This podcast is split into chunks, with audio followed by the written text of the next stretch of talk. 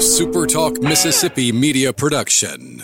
You're listening to Sports Talk Mississippi on demand, presented by Pearl River Resort. Escape to Choctaw, Mississippi and enjoy world class gaming, the Dancing Rabbit Golf Club, and Geyser Falls Water Park. Escape to Pearl River Resort. To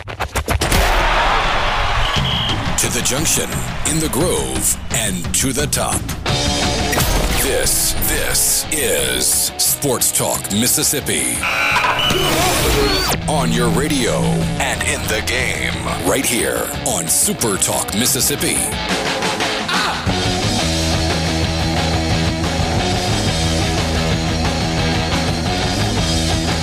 Here we go, middle of the week, Sports Talk Mississippi, August 19th. Glad to have you along. Richard Cross, Michael Borky, Brian Haydad. Thanks for being with us. C Spire text line is open to you. The number is 601 879 4395. 601 879 4395. If you would like to be a part of the conversation, hit us up right there. Thanks for being with us this afternoon. We've got plenty of football stuff to uh, get to with you as we get one day closer and that may sound like a little bit of a broken record, but guys, don't you feel like that's almost the attitude we've got to go with? Okay, you, you one day closer, given the landscape of college football all across the country, where they didn't say we're not having football. That feels like a win each and every day. That's right. Yeah, and we've got Conference USA football coming up here in a couple of weeks. Uh, I mean, I saw there was some scheduling news. Clemson is going to open up with a daunting season opener uh, the Citadel Bulldogs. So uh, Trevor Lawrence and company will have to be prepared for that. But yeah, man, I, I mean, I, I, read a. It's not college, but I read a Saints practice report today. Felt good. That's Don't forget the, the Citadel scored on Alabama a couple years ago. They, so they did do some damage. Could do some uh, damage. That that is is something. Uh, Borky, don't you have a kind of a special place in your heart for the Citadel? Uh, I do, yeah. And my best friend went to school there, but it's um especially when they get to play teams like Clemson. They beat South Carolina relatively recently, right? You remember when Steve Spurrier decided, oh, "I'm done." In the middle of the season, just kind of quit on his team. They lost to the Citadel that year.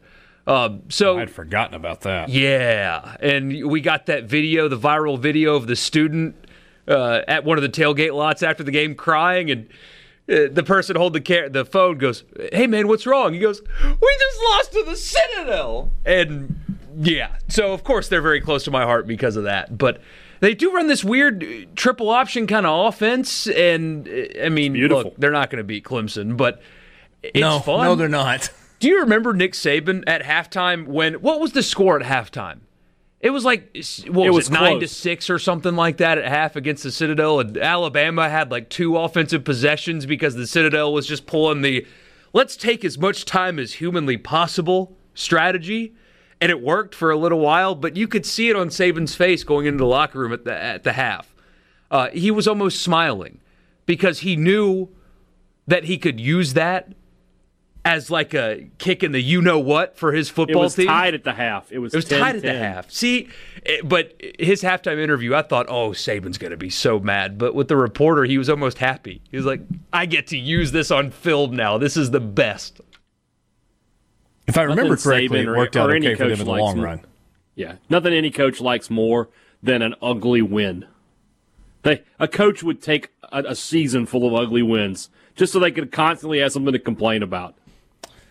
Yeah.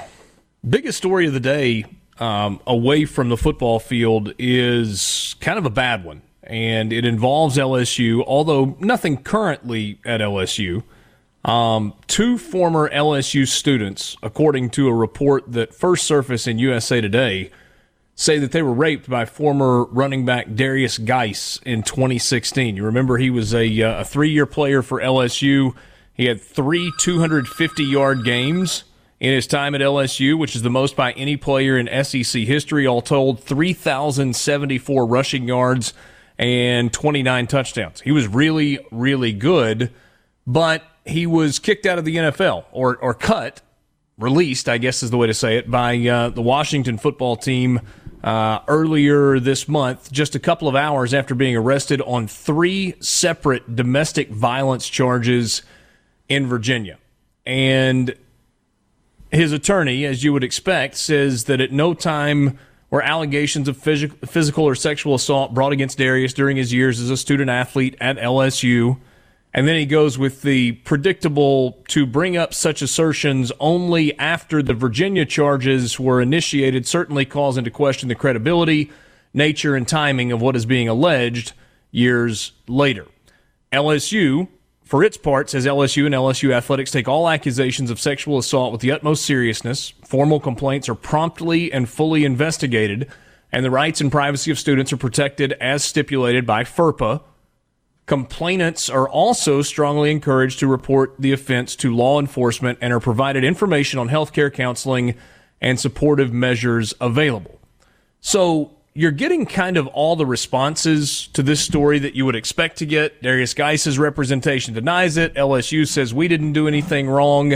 Some people want to go into the victim shaming piece. You get the questions that that always arise where you go, well, why was this not reported when it happened?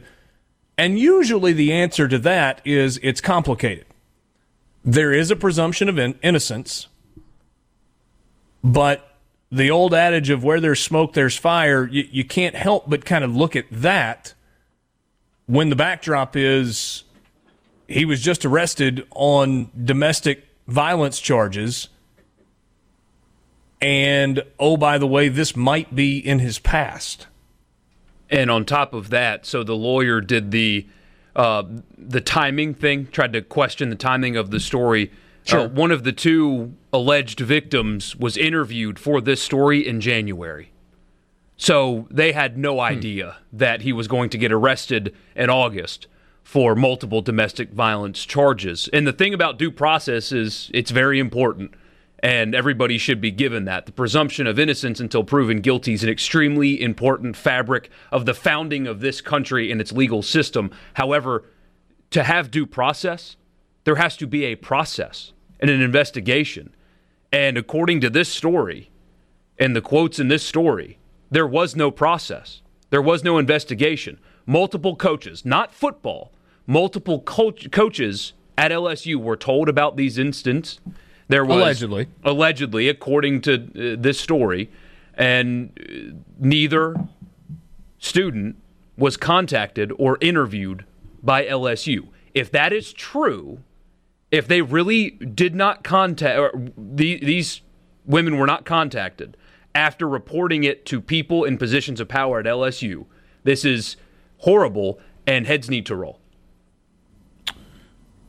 According to the story, the women told USA Today Guice assaulted them in their own apartments following nights of heavy drinking. They shared their allegations with multiple people at LSU, including including at least two coaches, an athletics administrator, and a nurse. And the women said the school failed to investigate and did not interview them or potential witnesses. So, at worst, or, or maybe I should say at minimum, at minimum, this is a bad look for LSU. It's a really bad look for LSU. The the the adage goes what? There, there's three sides to every story. My side, your side, and the truth. And and that's I suppose one way to look at this. But I guess the other way to look at it is what's going on in Baton Rouge. But in fairness, maybe the better question is what was going on in Baton Rouge?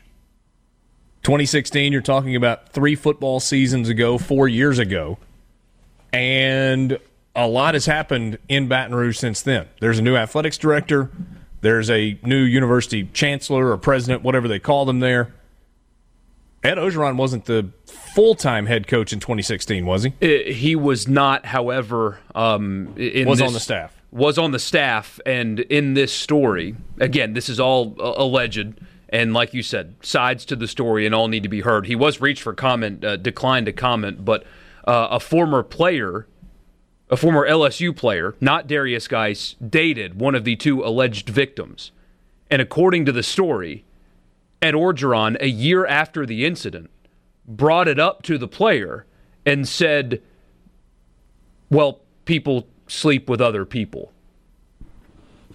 So Ed Orgeron was apparently aware of what happened and told the boyfriend of one of the victims to get over it because people sleep with people. So he is involved in this story. Is there a scenario where we could be looking at a Title IX investigation at LSU? Uh, Possibly, because yeah. wasn't she? She was a tennis player, right? One of them, yes. Yeah. So. Yeah. Probably. If you want to read the story in its entirety, you can go to USA Today because of the sensitivity of the subject matter. I'm not sure I feel comfortable on this particular show really going far down the road, uh, but it is worth a read. And there are some quotes in there that are um, they're tough. They're tough to read, and you know you, you can't help but you can't help but wonder. The former boyfriend of one of the players redshirted his freshman year and said he steered clear of Guice because I probably would have lost my bleep on him. And the quote from Ed Orgeron that Borky was referencing a second ago, according to the former player, and what he told USA Today was everybody's girlfriend sleeps with other people. Mm, that's tough. That's really tough. So as it stands right now, a bad look for LSU. We'll see where the story goes. Sports Talk Mississippi streaming at supertalk.fm. Just getting started with you on this Wednesday. Plenty to get to this afternoon with you. Really cool story at AL.com from uh, John Talty. Michael Ackerman may not be a household name. He is a doctor, a genetic cardiologist at the Mayo Clinic and if indeed we get a college football season this year, then we might all should be putting Dr. Michael Ackerman on the Christmas card list, or at least just a quick thank you note for uh, for his work. I'll tell you about that coming up a little bit later this afternoon. Also, Brian Haydad, along with others in the media at Mississippi State, got to spend a uh, spend a, a fairly significant amount of time with Mike Leach following Mississippi State's first day of practice yesterday via a Zoom call. Was it all that you hoped it would be? It was short. It was only about 20 minutes. I was hoping you, for. You were convinced you know, it was going to be two hours. I was. I thought he they would just let him go, but they they kept they cut him up pretty short. A L- little more structure there. We will uh, play for you much of what Mike Leach had to say after practice coming up uh, a little bit later this afternoon as well. But right now, I want, want you to hear from Lane Kiffin. Now, this is different than what you heard on Tuesday when uh, we brought to Lane Kiffin's comments from, I guess it was, excuse me, I guess that was Monday uh, after Ole Miss's first day of practice. But he did an interview with uh, with SEC Network. Dari Nowkhah was uh, kind of doing the back and forth on the questioning. And Lane Kiffin, among other things, said something at the end that really has grabbed the attention of folks nationally with regard to transfer. So you'll hear that at the end. We'll talk about it afterward. But this is uh, Lane Kiffin last night on SEC Network. Perhaps, hopefully, about to see his teams play in a few weeks. Lane Kiffin, kind enough to spend some time with us here. Lane, the idea of playing in the fall, I cannot imagine how excited your players must be, but how do you balance their excitement with the expectations they must have in this COVID era? Well, they're so excited to, to be practicing and hopefully playing. Um, you know, that's across the board. And so um, I just think there's a ton of excitement that they're out on the field and they're getting to do things. And the big challenge is off the field. You know, the big challenge is not when they're with us. The big challenge is when they're away from us. Um, you know, and and dealing with this and doing a good job um, because you know the college environment is not doing a very good job of this um, and the environment in general. So it's a big challenge for them on the field, if we get to see it, we're going to see one of the most exciting players in the country in your quarterback, John Rhys Plumlee. What word best describes him? Fast. um, no, he, he's he's an awesome kid. You know, baseball player, piano player. I mean, 4.0 student, unbelievable kid. First off, um, so it's been neat to be around him. And, and we're in the middle of a quarterback competition with him and Matt Corral, and both guys have done well through two days, and we got a lot of work to do. And both both guys played well at times last year, also you know, we uh, released the schedules yesterday, you might have heard, and uh, you guys open up at home against Florida. Lane, when you first saw that as your opener, what'd you think? Uh, we're excited. Um, one to be at home, and another to play a top ten team. In Florida, great tradition and, and always great players, and, and always a challenge on both sides of the ball, especially you know defensively. They always got great defensive players, and so um, you know I think it's exciting. You know, it's like having a big opener, you know, that your players can look forward to. Um, you know, has, has always been a good thing. Yeah, and then we all, of course, look down the schedule. When do they play Alabama? When's he going to play Nick Saban? Well, it's week three. We don't have to wait that long. You know, by that point we all know the record, right? Nick could be 20 and 0 against his former assistants. Now, 20 seems like a nice round number to end on. And our, your buddy Paul Finebaum, of course, thinks you'll be the first former assistant to beat him. Is that fun to hear, Lane, or is that rat poison? I think that's Paul just trying to get his ratings up by saying something people people would really either like or dislike, depending on what teams they're fans of. Um, so uh, that's the last thing on our mind right now. We got so much work to do. Just I mean, we've had two practices um, with our team ever. You know, we never had spring ball, so we have so much work to do. And in the schedule now, with you know teams not playing in all SEC, I mean, I mean, almost every week you know, we're, playing in top 20 teams. So I think we got half, you know, half of the top 15 or something like that on our schedule. So let's go. You know, we're all excited in these parts because we hope that we are going to be playing football, as you obviously well know. Major conferences, two of them are not going to play, which means a lot of really great football players will not play this fall. What would be your take? What is your take on the idea of players transferring from major conferences that are not playing to ones that we think are playing just because their league shut the door on fall football? Yeah, I think Dari, with all the storylines that are going on, this one's been missed. Um, I think it's a shame. Uh, you know, kids are getting their team, their schools deciding, or their conferences deciding to shut down, and so they can't play. And a lot of them got a lot of money on the line for the next level, or they just want to play their last years. And so, it's really unfortunate that the NCAA is not allowing them uh, to transfer and be eligible immediately. Um, you know, we're being told that that wouldn't even go into the waiver process. So I feel really bad for those kids. It's not their fault. Well, why can't they come play somewhere? So that, that don't make any sense to me. Is is that something that you are engaged in any conversations? You, you're trying to get a football team ready for games in six weeks, so I understand that. But as a head coach and a representative of a university, do you broach that conversation with people within the NCAA yourself?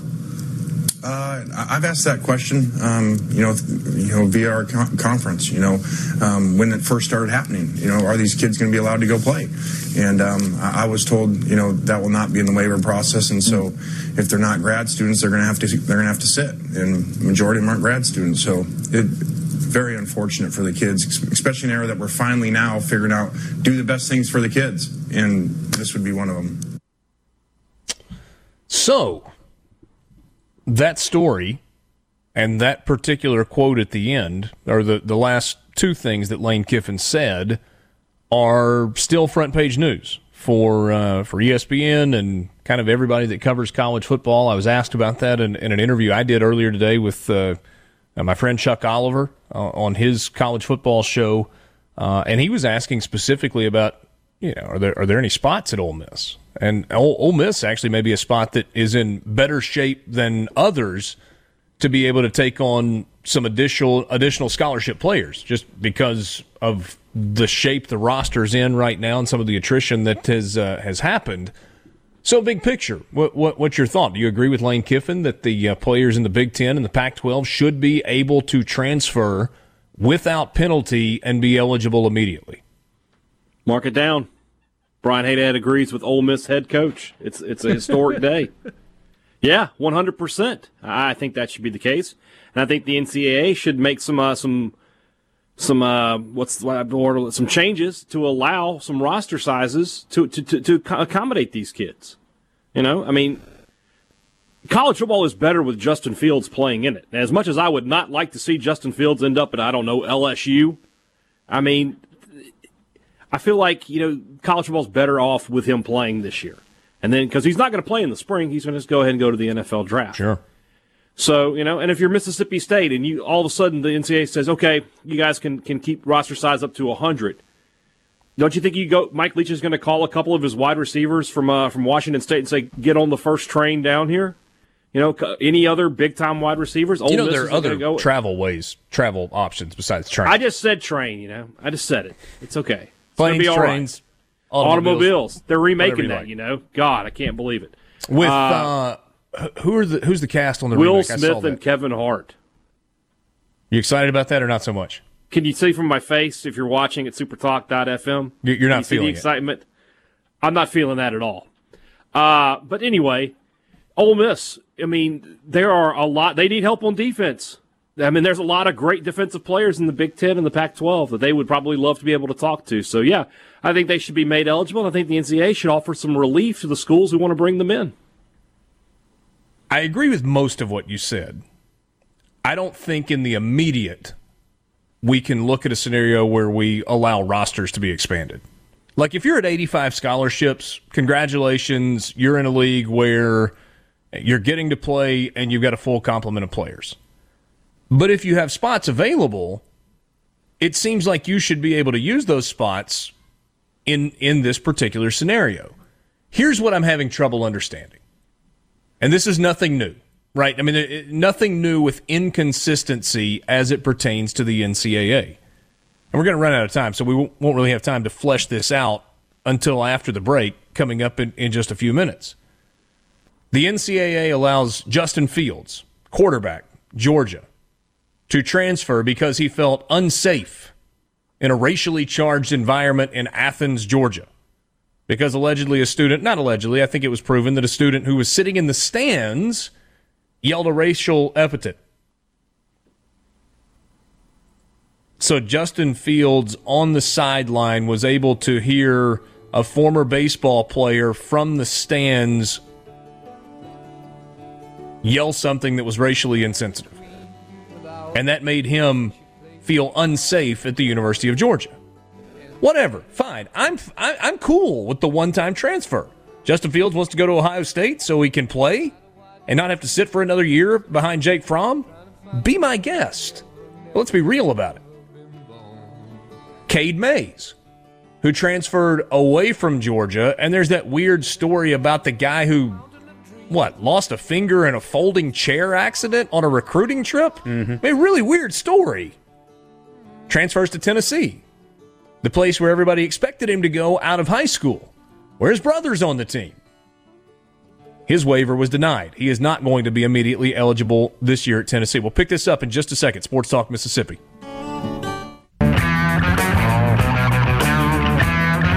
Back with you on Sports Talk Mississippi, streaming at supertalk.fm. Before the break, we were talking about transfer policy. Lane Kiffin, in an interview with uh, Dari Nowkhah at SEC Network last night, said that he thought it was unfair for players in conferences that were not playing football to not be allowed to transfer without penalty and be eligible immediately. I- am paraphrasing. I don't know if he used the word specifically fair, uh, but that's kind of what he was getting at. And you could say, okay, there's an agenda there. Ole Miss could use more players. There are good players out there. Might as well go be able to pick them up. But I think there's more to it than just a, a singular agenda. First of all, I don't think Lane Kiffin says something that's not calculated, right? I mean, he, he had given thought to that and would love to boost his roster. There are 13 other coaches that, if they have a spot available, would love to add someone from Ohio State or Penn State or Michigan or Michigan State or Iowa. I mean, just go down the list. I mean, everybody's got some good players. And not everybody at those schools would want to transfer. But some might, especially to a place in the SEC or the Big 12 or the ACC for that matter. You're talking about the best league in college football, making a move from maybe the second best league in college football to the best league in college football. Haydad said a second ago, mark it down timestamp it that he agrees with the head coach at Ole Miss. I do as well. And, and, and again, it goes back to my, my biggest frustration in this. I say frustration. I'm, I'm not particularly frustrated about this, but it's just throw more one more log on the fire that is the NCAA's ineptitude. Because there's no consistency in their transfer policy. They say that as an organization, their mission is the welfare of student athletes. Now, the NCAA's doctor or lead doctor, Brian Hainline, says, oh, you can't play this year. We got a bunch of other smart doctors that saying, yeah, we think you probably can play this year. So, why, if the NCAA is about student athlete welfare, would they stand in the way of transfers, especially when it looks like we're headed in the direction of one time transfers being okay? And one time transfers have been okayed for spring sports, right? Right. And to your point earlier, I mean, you don't have to expand roster sizes. And believe it or not, not everybody has 15 scholarships to give to transfers. I mean, Ole Miss is in a position where they can take a bunch of kids, and it's what, eight, maybe? Uh, and we don't know exactly their scholarship number, but I've been told it's around eight or nine, and that's on the high end. So it's not like Ohio State's entire roster could up and leave Columbus and go somewhere else because teams fill their rosters. And so there's not going to be that many spots for them anyway. Or they could hey, go uh, to a.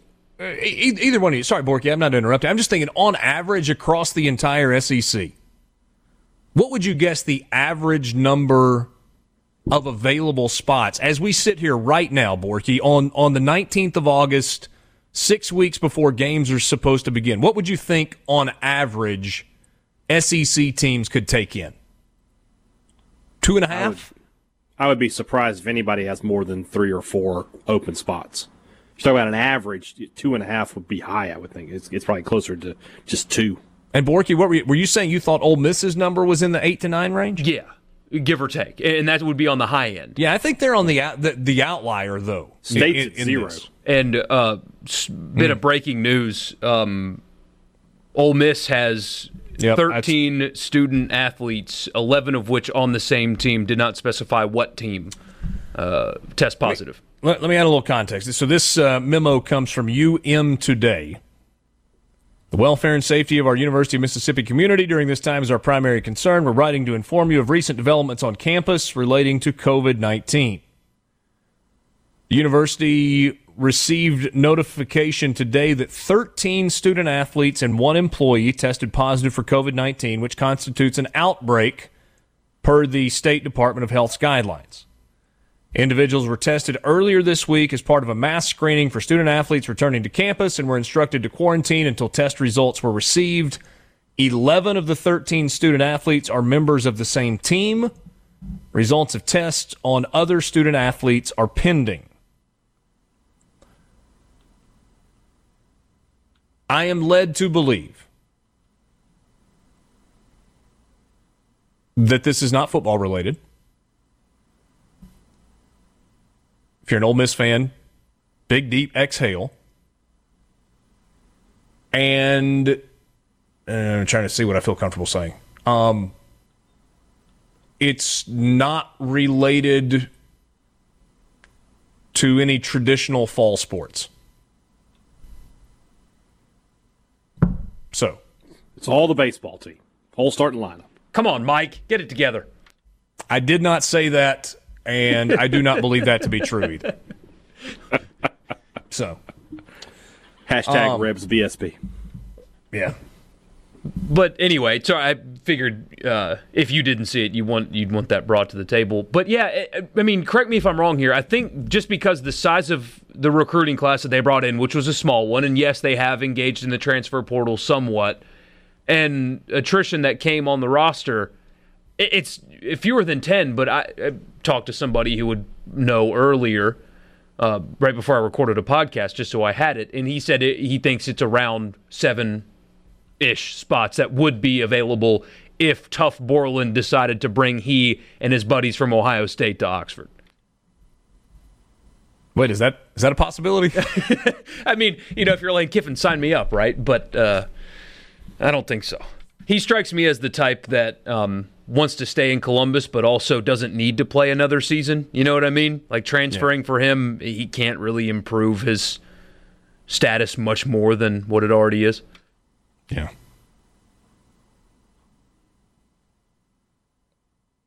What's the um I mean, is there a player that immediately jumps to mind from one school in the Big Ten that if you could only add one player to your roster from one of the Big Ten schools, you would immediately pick? Chris Olave. Okay. Best receiver from, in the Big Ten. Ohio State. From Ohio State. Yeah. Best receiver in the Big Ten. That's what state needs more than anything else.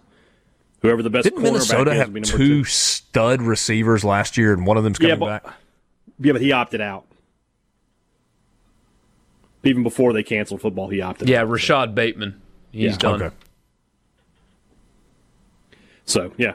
Top receiver would be one for state, top cornerback would be two. Yeah.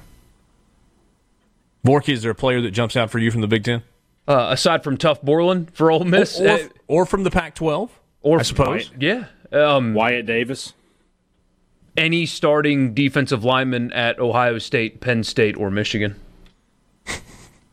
because even without names, you feel like that probably would be an upgrade. I mean, just because they need depth. I mean, it, it, Eh, there's a couple of guys there that you think can end up being some pretty good players. A, a lot of inexperience, but they they need bodies. I mean, they just need dudes that can line up if they need them to especially if there's some kind of a small outbreak during the season. But the linebacker core is okay, but if you can get somebody like him, eh, I mean, it immediately enhances your defense to a different level. That's how special he is. 601 879 4395. That's the number for the C Spire text line. If you would like to be a part of the conversation this afternoon, again, 601 879 4395. C Spire has uh, got you covered. Really, some great deals going on right now, not just for your phone setup, but also for your home office or maybe even your business needs. Check them out online, cspire.com. Cspire, customer inspired. So, Ross Dellenger writes a little bit today at Sports Illustrated on the new bubble that's being created in Chapel Hill.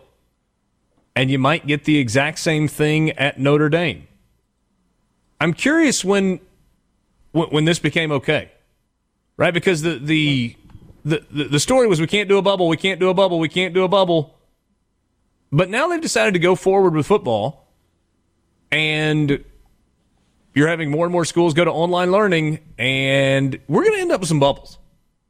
It's not really a bubble. They're still uh, they're not going to tell the football players they can't go out so there's still going to be people in town. It, it's it's not a bubble. Bubble is a bad word for this, in my opinion. You don't think that's the right way to describe it? No, because if I'm a football player, okay, yeah, maybe I'm not going to class, but I still go to restaurants and bars and everything else that I do in South Bend or or, or Chapel Hill. It's, it's it's not a bubble. They're not they're not they're not going from practice to their room to practice. They're not doing that, which is what the NBA guys are doing basically. They have no. They the people of the NBA bubble have no contact with people outside the bubble. That's going. There's no. There is no bubble when there's other people involved. Sports Talk Mississippi streaming at supertalk.fm. Richard Cross, Michael Borky, and you, and Brian Haydad on.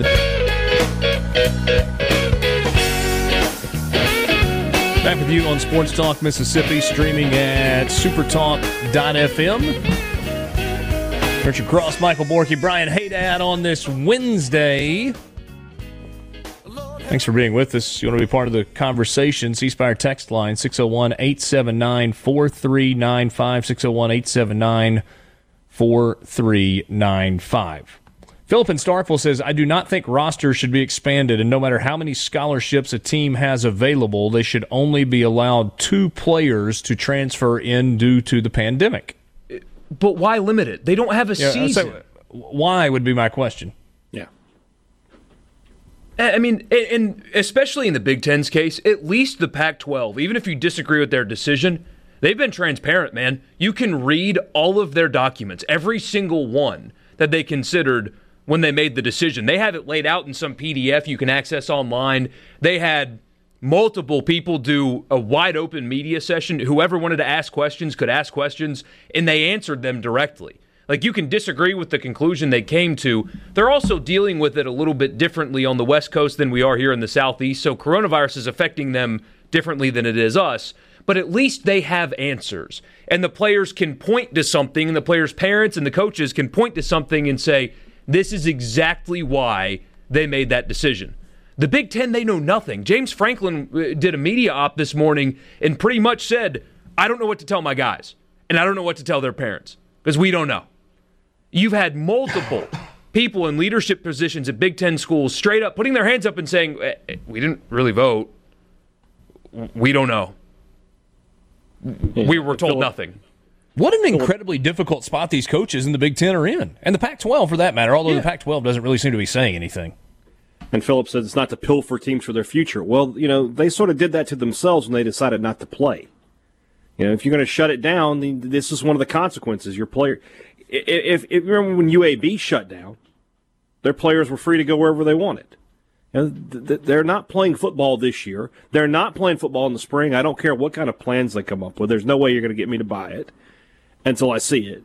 So, you know, might as well let them have one last crack.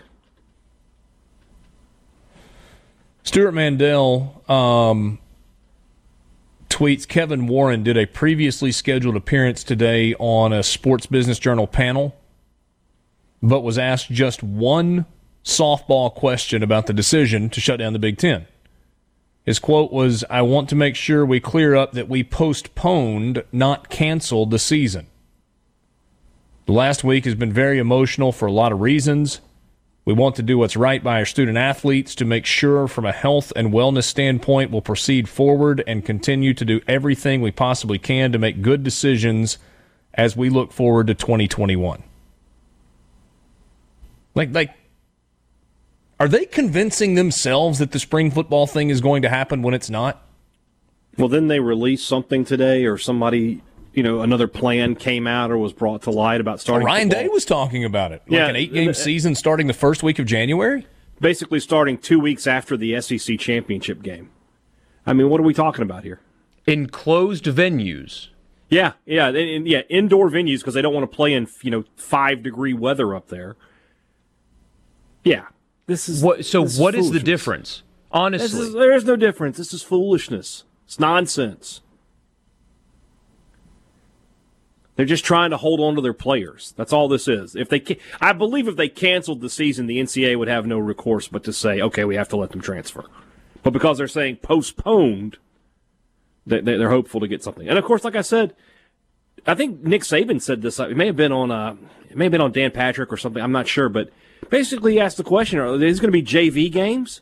Because so many of your seniors are just going to go ahead and move on, and a lot of your talented juniors as well.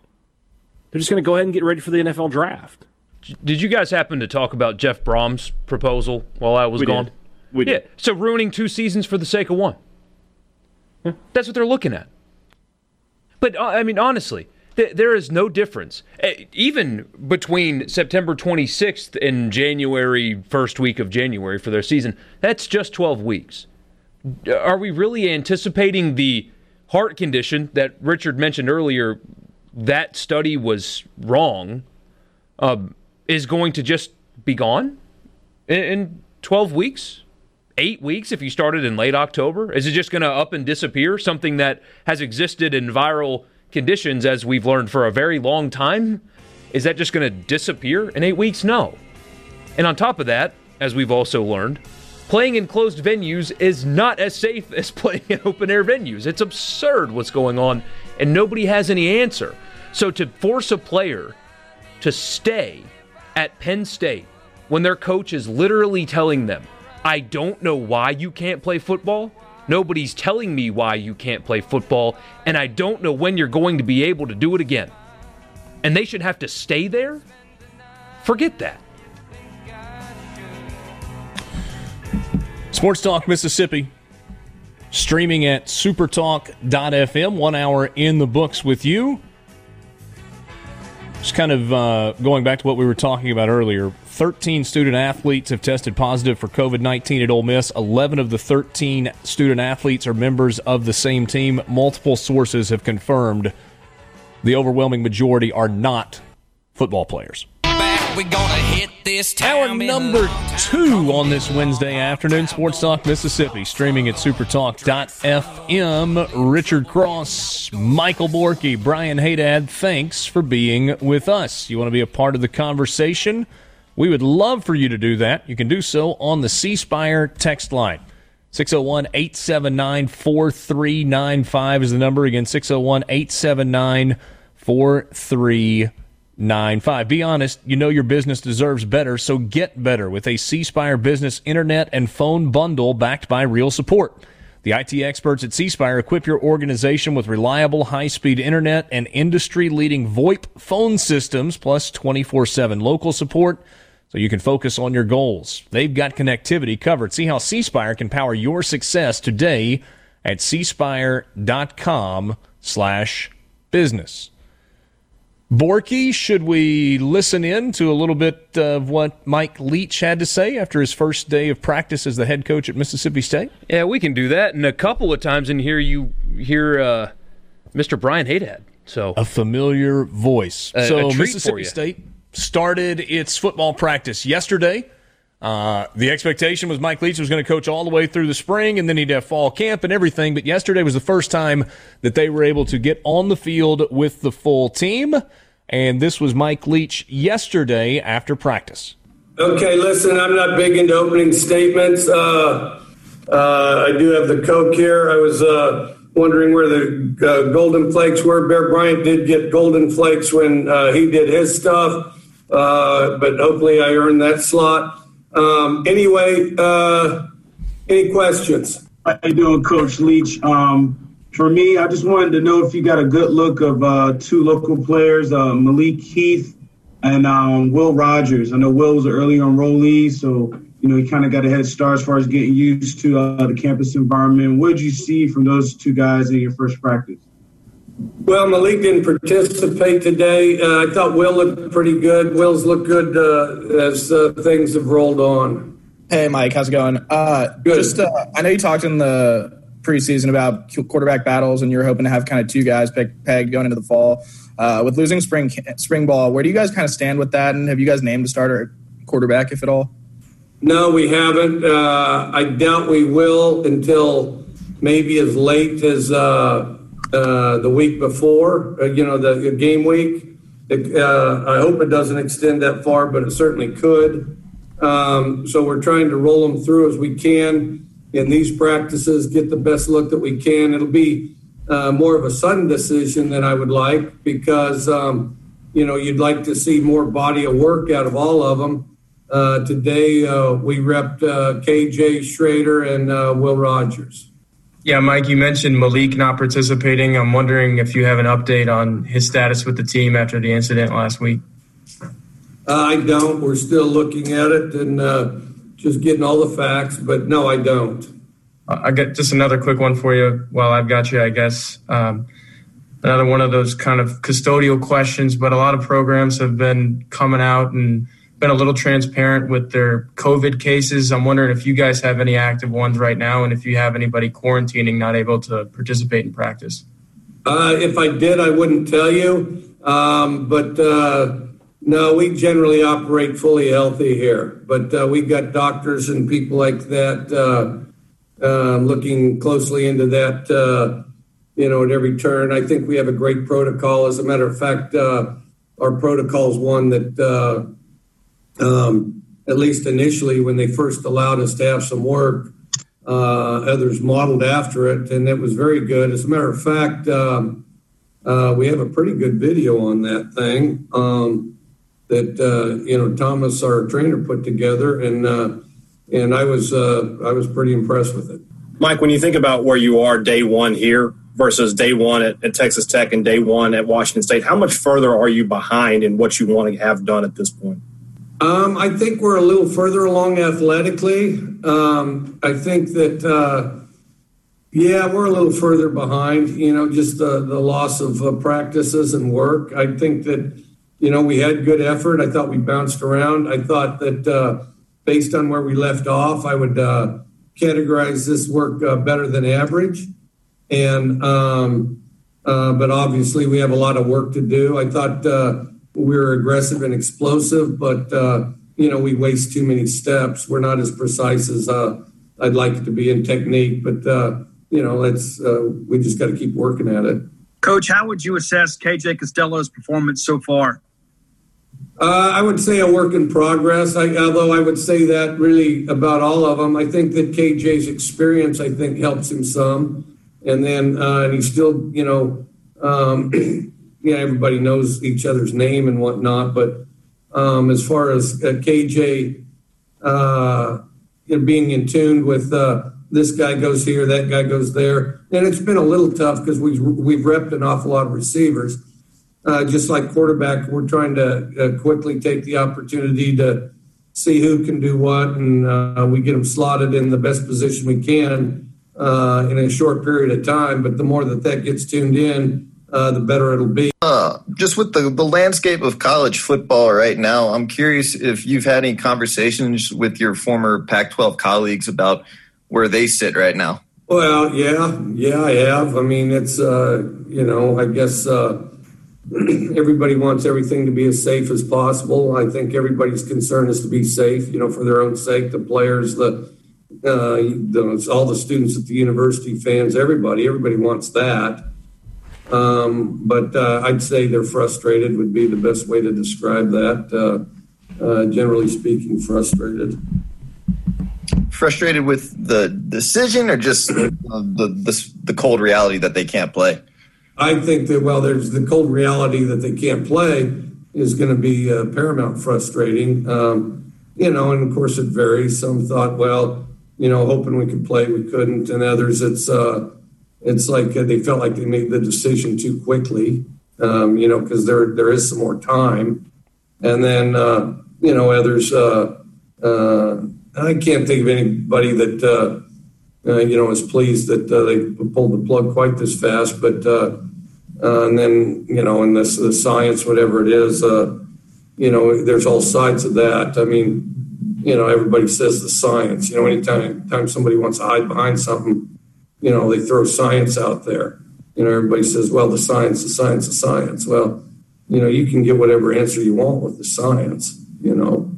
Uh, so, you know, I mean, and then obviously with the, the plug being pulled, uh, some of them don't feel like the science justified it we got the uh, roster today, of course, coach, and uh, l- looking through it, it, seemed like everybody was accounted for there. But uh, it, is there any guys that's considering opting out this season, um, or, or, any guys that are on that roster right now that, that may not be there come come the first game? Uh, not that I'm aware of, but they're you know they're certainly welcome to exercise their right to do that. You know. Hey, Coach. Um, just wondering what your reaction was to the schedule reveal and how that has kind of adjusted your preparation, kind of not knowing who you're going to play week one. Um, well, it, it, it, did a little since we didn't have camp and it's a shorter period. And then the other thing, uh, the period's shorter. In addition, everybody says, well, you got this many days. And you do have this many days, but, you know, we're in school right now. So it's not this many days where you get to just monopolize, uh, you know, the time for two weeks and, um, you know, and really uh, saturate, uh, you know, what you're trying to teach and, and things like that. It has a little. Uh, the schedule, you know, presents, uh, you know, hardship and opportunity for everybody. I don't, I don't really have a better way to do it. I can see, you know, there's some schedules which, uh, which maybe I'm jealous of, and there's some schedules I'm glad I don't have. Uh, but uh, I don't know. How would you like to be the schedule guy? I mean, that'd be a fun job, wouldn't it? Me being the schedule guy, that'd be like being a police officer in Portland, wouldn't it? But um, uh, yeah, I mean, how would you like to be the schedule guy? Well, just a quick follow up. Just uh, you know, did it really get the competitive juices flowing? Seeing that you're going to get LSU week one.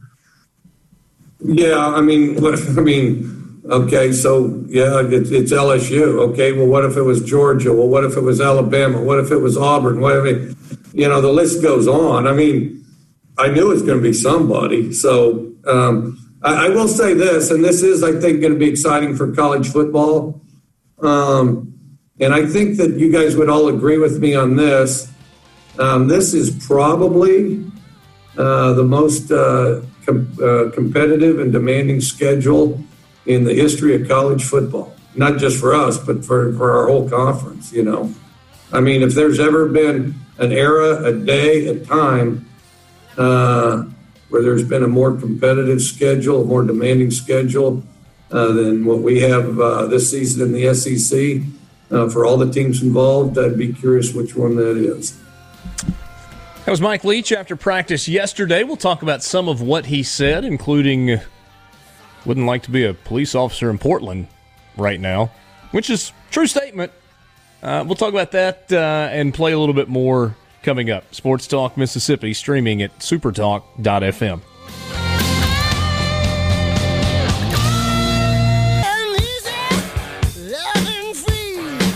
Well, the University of North Carolina with an interesting announcement. According to Bruce Feldman, uh, Fox, UNC announces that due to a surge of positive COVID 19 tests on campus, Carolina Athletics will suspend athletic activities for all sports teams until at least 5 p.m. Thursday, August 20th. That's less than 24 hours from now. what? I mean, it, all I so had to say was football practice this morning, tomorrow. right? yeah, I mean, no, but I mean that would mean football practice this morning, and they could practice tomorrow night. Pretty much, yeah.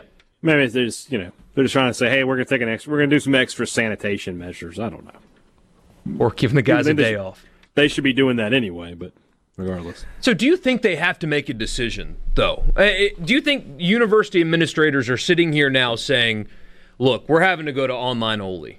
Which also is kind of a farce when people point that out. Oh, North Carolina's going online only. Like 80% of Ole Miss's classes, I'm sure Mississippi State is the same, are all online. So almost everybody is doing basically online only learning anyway. But still, do you think North Carolina is having to sit down and decide or even think about in this decision what playing on a eh, closed campus would mean? Do you think that they're even considering what that would look like if they decide to to play? Because it, your friend Cole Cubelic said back in May on Twitter, but he reshared it again today that playing on a closed campus just opens the curtain to what college football really is. Now, most of the people listening, and obviously you two, uh, know very well what college football really is about, and that's making money. But he said that places are afraid to have that curtain pulled back. Do you think that's something North Carolina has to look at in the next day? Whether or not they're willing to show everybody that college football is about making money and having these kids on campus is what makes us money.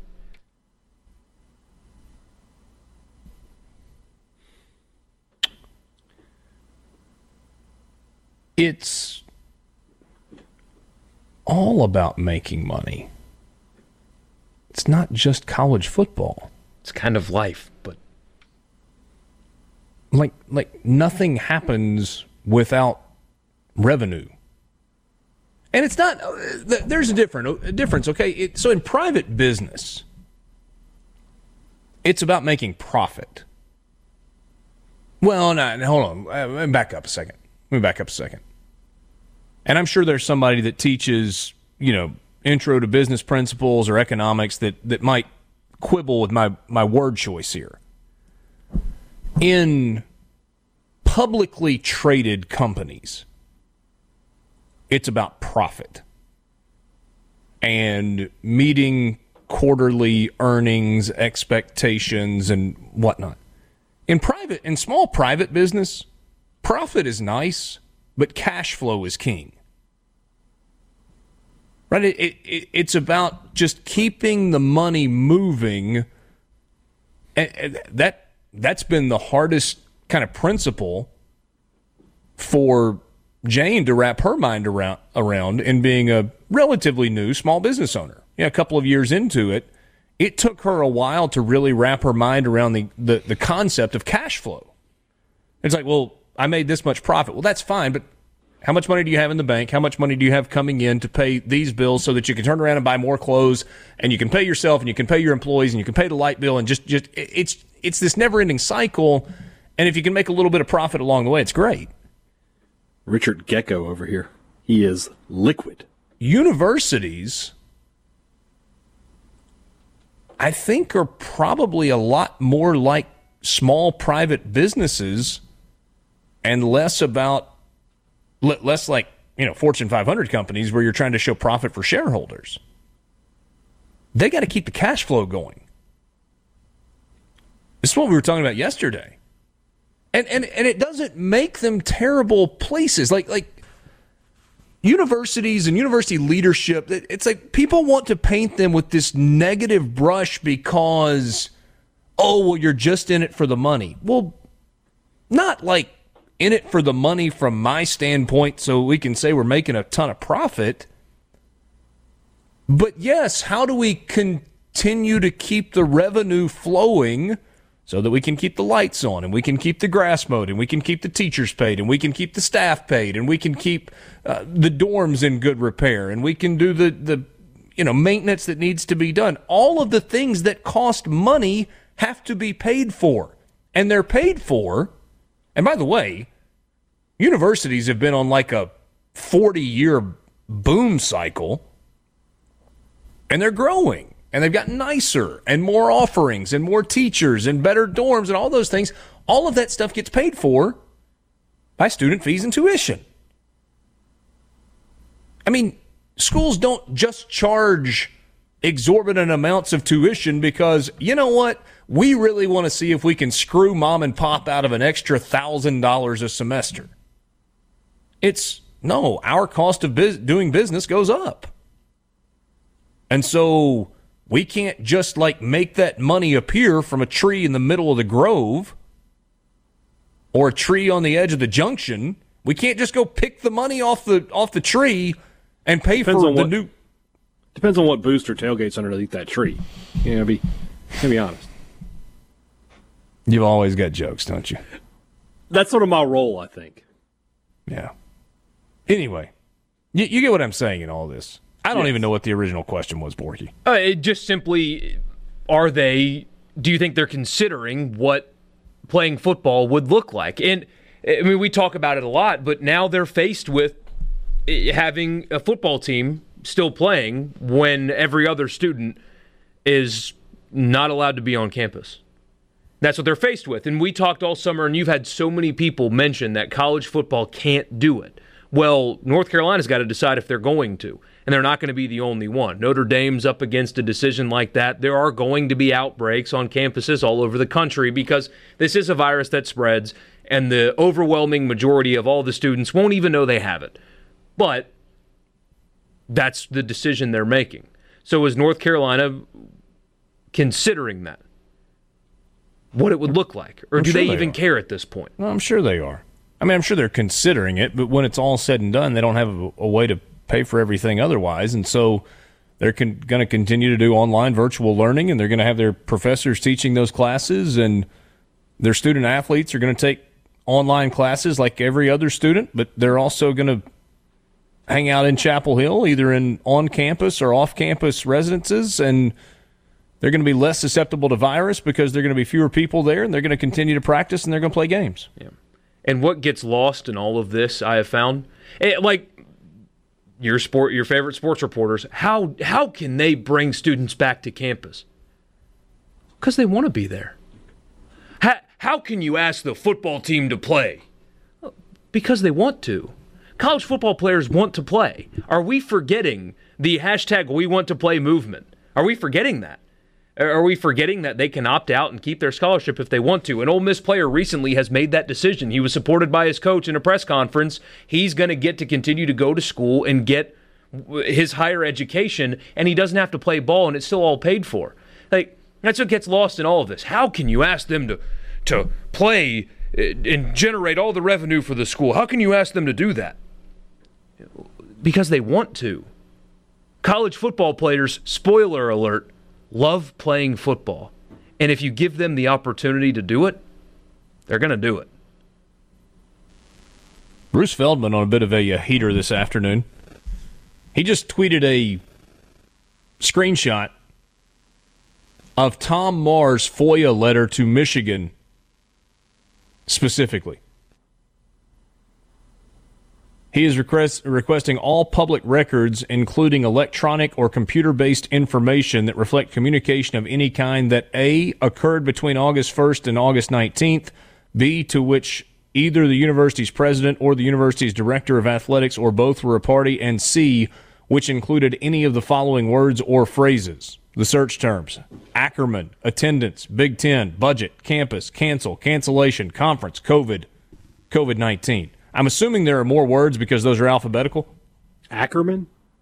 Like yeah, worried about what's going on in Choctaw County? No, the Dr. Ackerman guy that the uh, Big 12 oh, okay. talked to uh, from Mayo Clinic.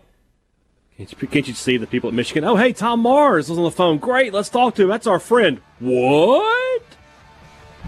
So, two weeks ago, yeah. Tom Mars was saying, hey, lawyers want the SEC to play so they can sue.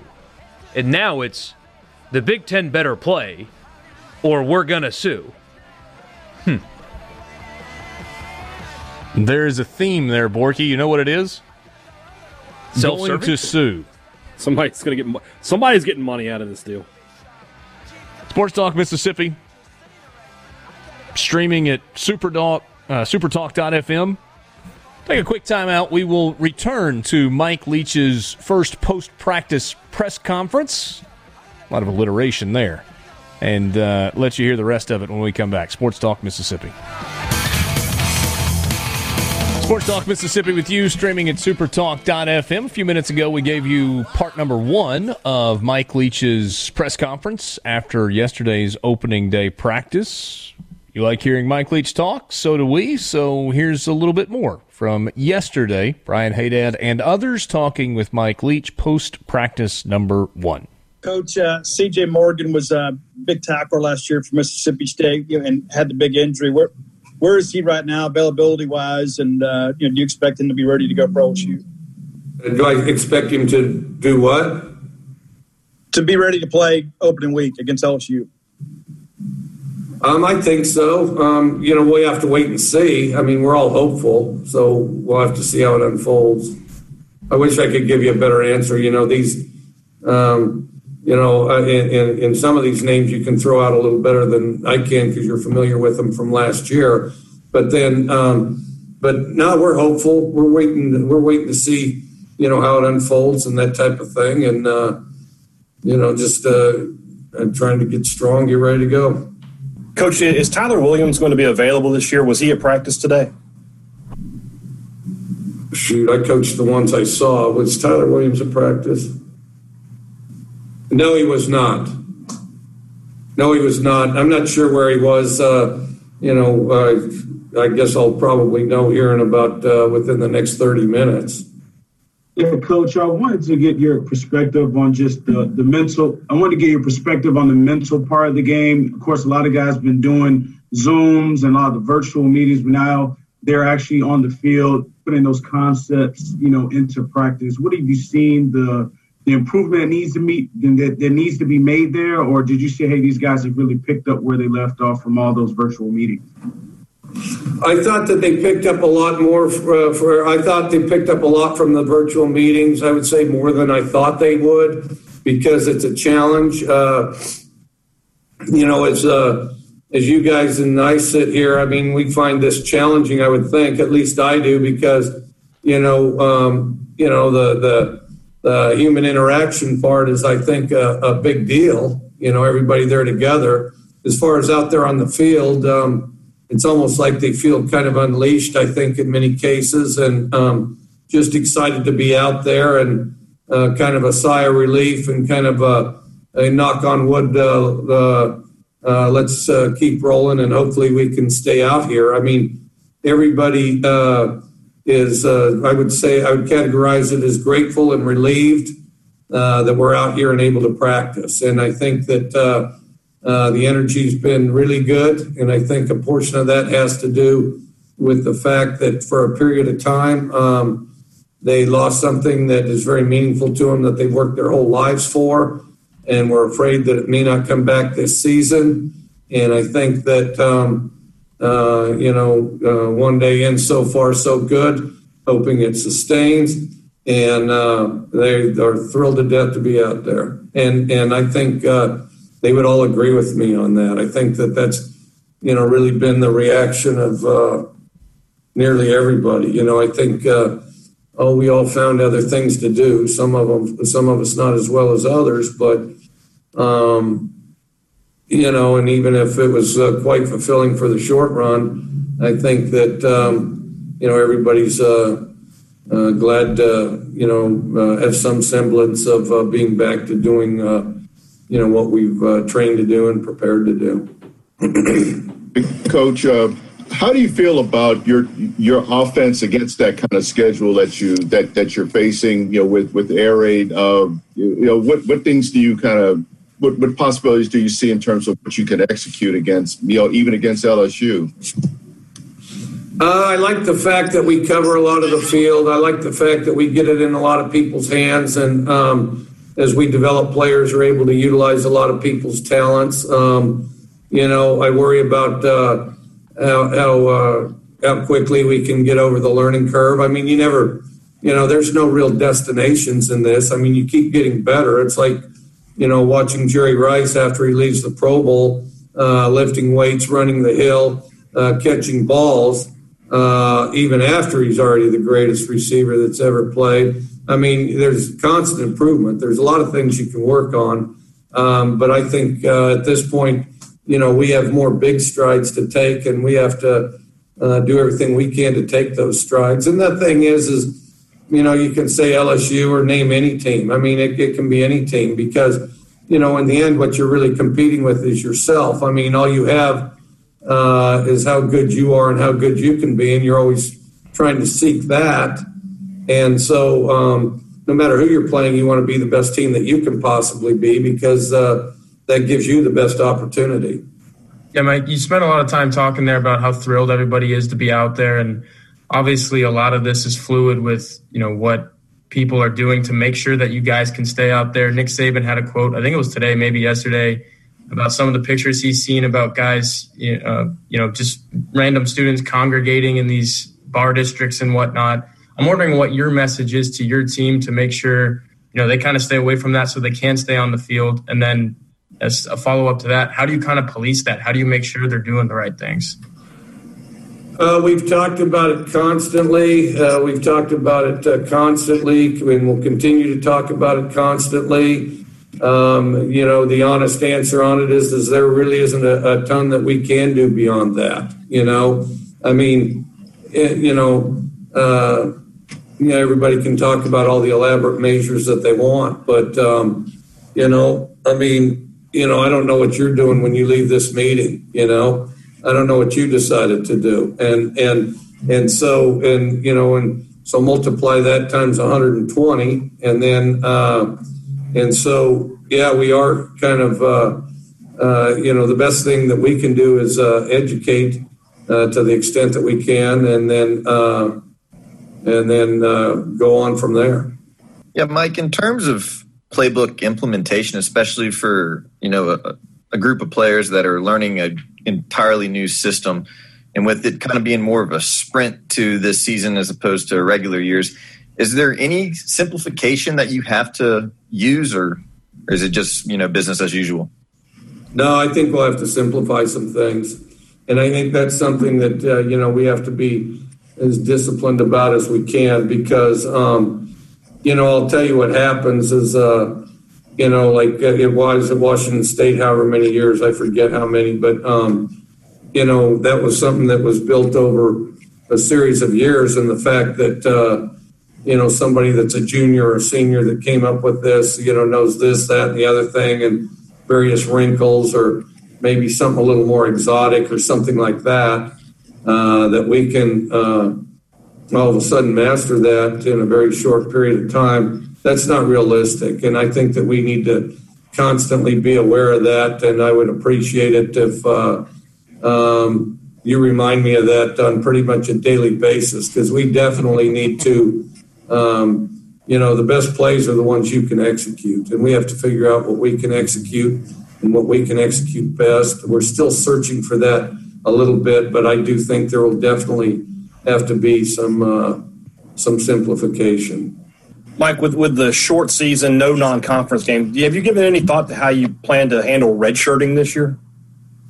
Uh, no, no, I've got to figure out. I mean, right? Well, I know how I'm going to handle it in the end. I, but I don't have a, a perfect answer on hardly any of them at this point. I mean, the thing is, is so um, you know, redshirting how I've always done it, and it's worked out uh, in a pretty good fashion.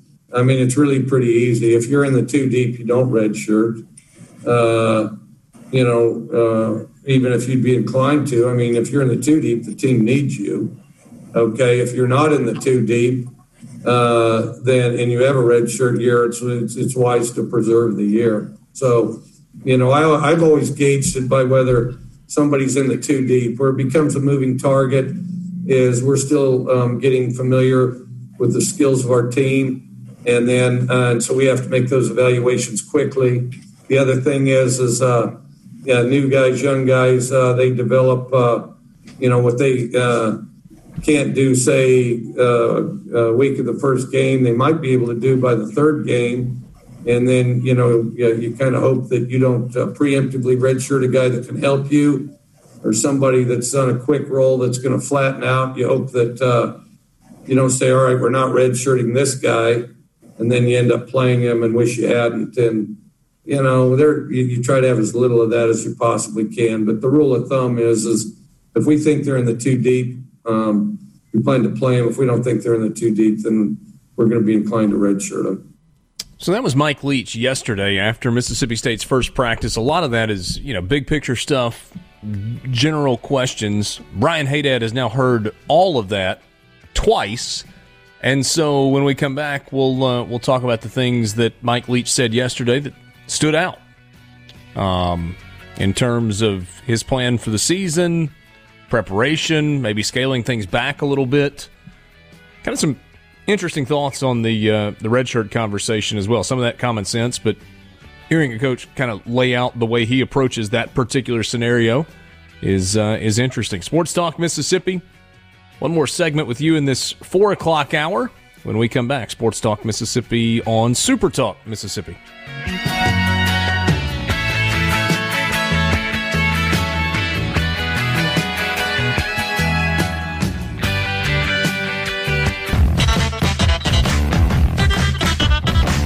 All right, Haydad. So you've heard it twice now. You heard it uh, live yesterday, Mike Leach, for uh, 20 minutes or so. We play it back now as well. What stood out to you from uh, thoughts on Mississippi State's head coach after one practice?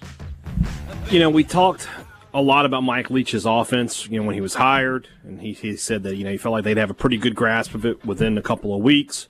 I read that article from the Athletics, uh, Jayson Jenks, where all of his former quarterbacks said it's the simplest offense you can imagine and now he's going to talk about simplifying it even more.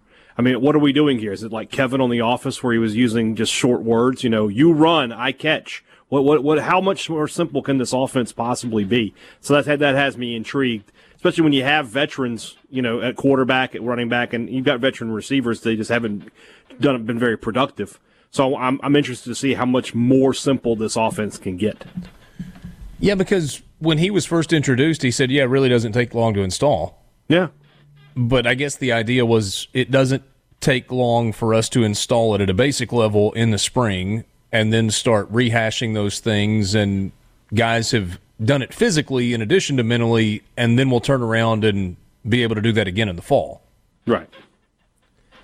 Maybe that's it. So we'll we'll, we'll see. But he says he's going to simplify things. So I'm, I'm interested. You know, you look at his first year at Washington State. I mean, that would still, if he could achieve what he did there in terms of yardage, it would be a record season at Mississippi State. They threw for almost 4,000 yards. Uh, they were ninth nationally in passing offense right, right from the jump. So, you know, can Mississippi State do that? I, I don't know. Uh, but I mean, I don't, I don't, be, I would believe from a talent standpoint, Mississippi State has more talented players than Washington State did in 2012. Borky, anything for you stand out? Um, being being a schedule maker is about as much fun as being a police officer in Portland right now. He got uh, one in, yeah. Uh, I don't envy uh, either of those people. I, I want somebody to ask a coach about the apparently contentious meeting and if they're willing to say anything about it. Or not meeting, but the call among coaches that apparently got hot because some of them were mad. I want somebody to say, Hey, coach, so there was a report that a call between the 14 of you about scheduling was pretty contentious. Um, was that your perspective on that meeting? Were you okay with the schedule that was given to you? Just to see, especially a talker like Mike, just to see if he'll be like, yeah, you know, Sam up there, he wasn't real thrilled about the schedule he got, and he let us know about it. You know what I mean? Hmm. I want to know who was mad about their schedule. Um, C Spire text line, true, Brian, but we don't play Washington State type competition. But as I just said to him, but State does have better talent, so that sort of balances itself out. You know, they, there wasn't a Kylan Hill on Washington State's first team. There wasn't King a Biscuit Costello. So yeah, King Biscuit says uh, if you believe Mike Leach offense is that easy, I've got beachfront property to sell you. I'm assuming he means in a place like Arizona or Tennessee. Well, then every quarterback he has is lying to us because they all say it's incredibly easy.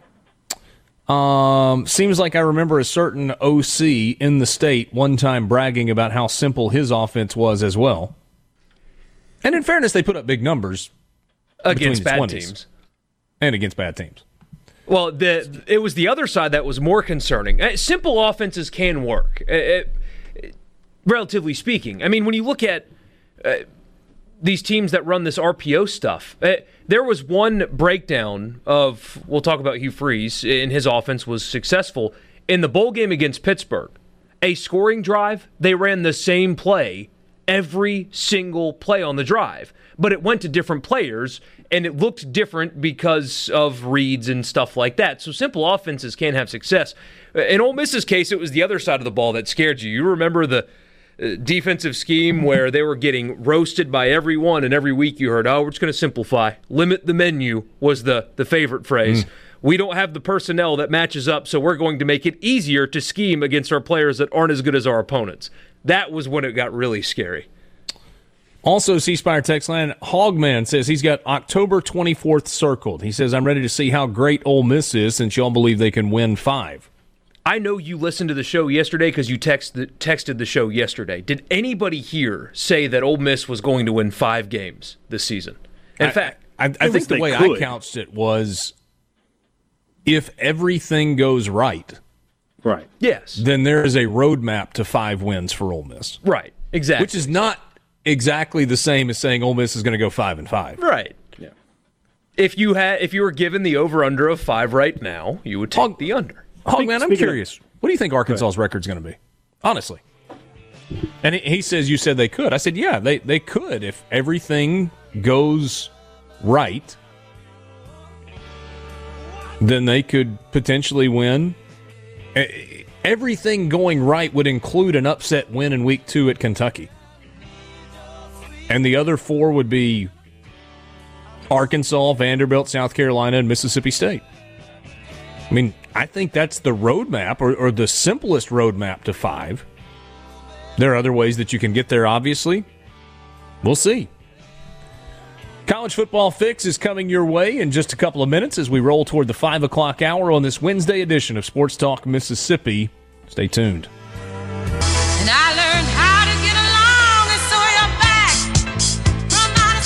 Is this your jam, Haydad?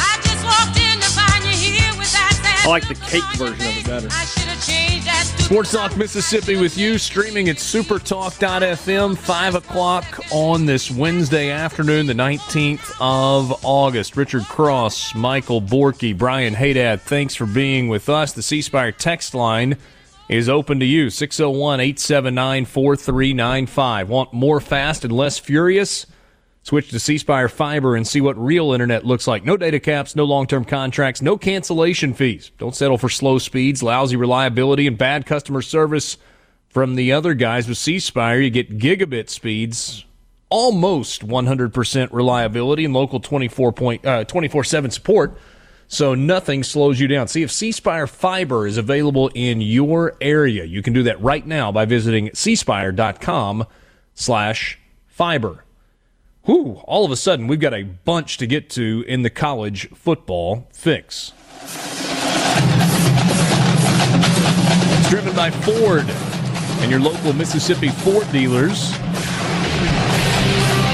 Summer sales event going on right now. Great savings on the full lineup of Ford SUVs. You can also get behind the wheel of an F 150 best selling truck in America for 43 straight years. I put a bunch of miles on mine in the last couple of weeks, and it is as good a ride going down the road as it was the day it rolled off the lot. Ford F 150, best selling truck in America for, again, 43 straight years.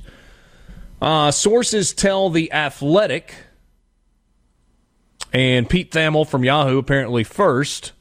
The Division One Council is recommending to the NCAA Board of Directors that all fall sport athletes keep their year of el- eligibility no matter if they play in fall or spring or how many games. The board must approve this in order for it to be enacted on Friday. That is big. Common sense prevailing. If I'm reading that correctly, that means regardless of whether you play in the Big Ten, the Pac 12, the MAC, the Mountain West Conference, the SEC, the ACC, the Big 12, Conference USA, the Sun Belt, and so on. This is a free year in terms of eligibility. Still has to get improved, but yes, that's, that's right. That's how that reads. So that's what the D1 Council is recommending to the NCAA Board of Directors. Will they be smart enough to answer the questions that go along with that immediately, or will they just put this into place and then figure it out down the line? And the question yeah. is, what about roster sizes?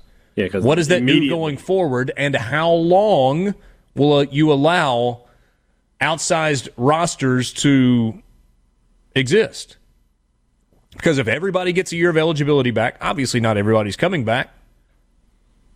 Let's say you're at 85 scholarships right now, which is currently the max, and you're allowed to sign a maximum of 25 in a given year. And of those 85, um, let's say 12 guys, let's say 15 guys to make it easy in terms of numbers, choose to come back and exercise that extra year of eligibility.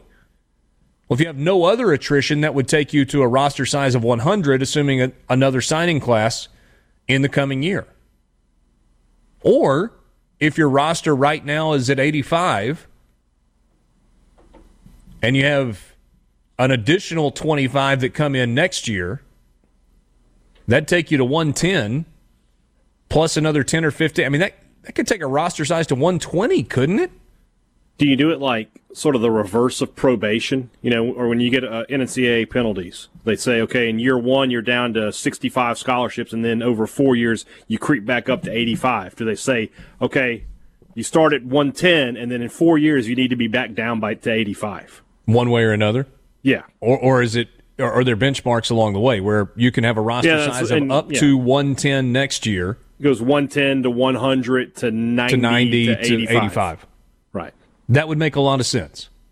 But you've got to put a four or five year plan in place because of class sizes and the other restrictions that are in place. Could this mean a place like Southern Miss uh, would benefit?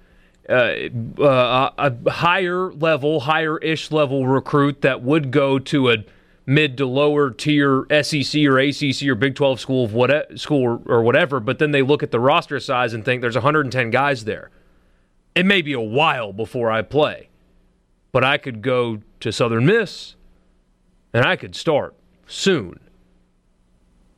Do you think mm. that comes to play here? Eh, not any more than it already does. I mean, because but when it's 110 guys you're competing against, I, I get 85. that. I get that, but there are kids who you, are gonna have a tough time telling that kid that I can't win the job at, at Alabama or I can't win the job at Mississippi State or wherever. I mean, that, we were thinking about this, talking about this the other day. There's some kids at state recruited that are you know fourth string in Alabama right now, and maybe in hindsight, yeah, they should have come to Mississippi State. But it's tough to tell a kid on signing day with that Alabama offer in hand, don't go there. You know the this addresses part of the issue,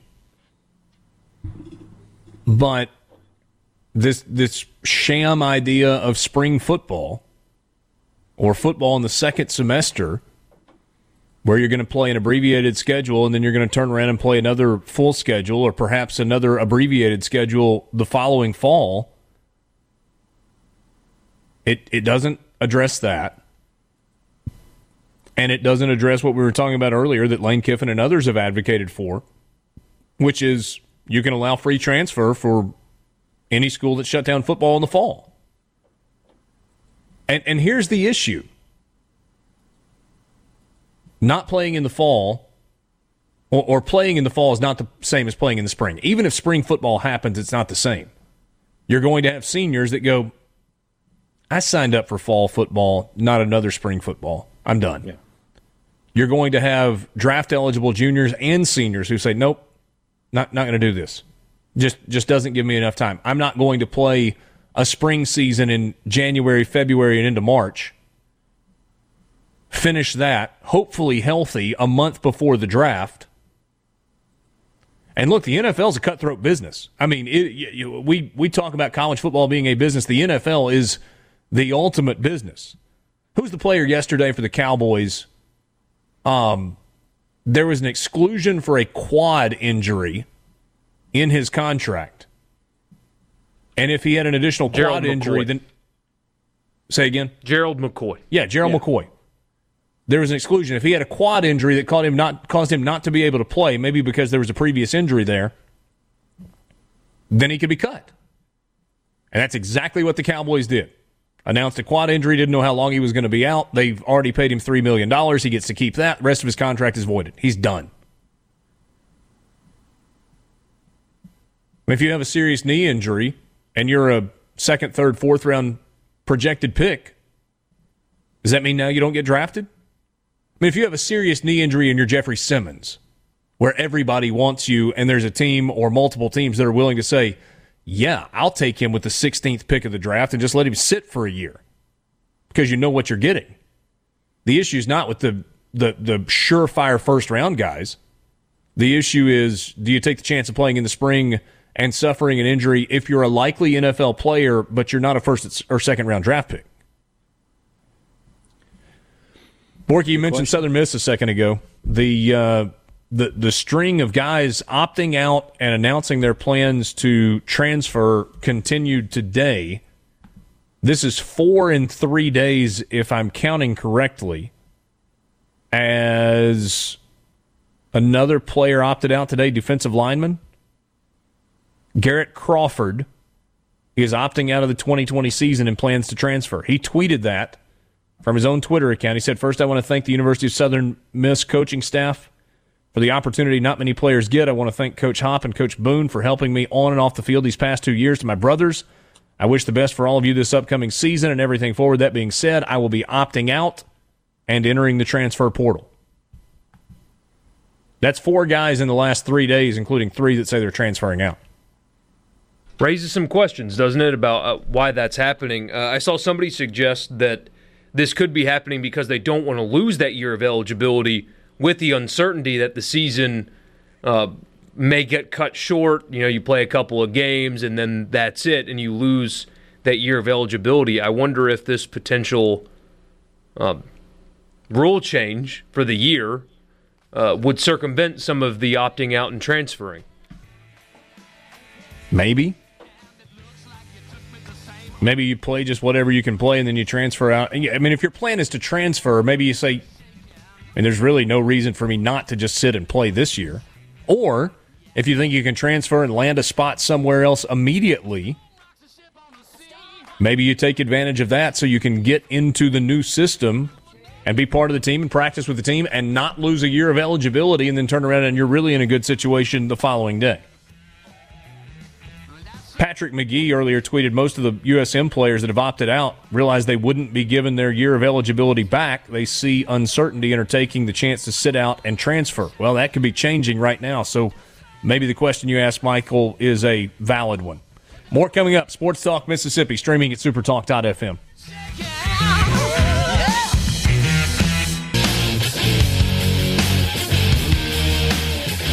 Back with you on Sports Talk Mississippi, streaming at supertalk.fm Wednesday afternoon, middle of the week, 19th of August. Thanks for being with us.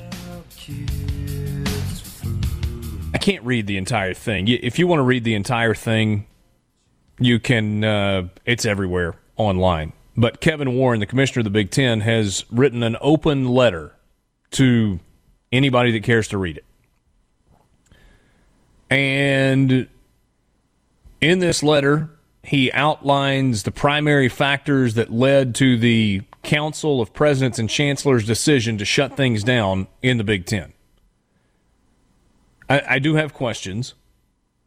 Chief among them, why in the world did you not present this information a week ago when you shut it down? It, it comes across as haphazard and poorly thought out. In not having this particular information ready when you made the announcement, it's almost like Kevin Warren, the presidents and chancellors in the Big Ten thought, hey, we're just going to tell them we're not playing and everybody else accept it and move on. I think that's part of it. I think the other thing is they thought they had company.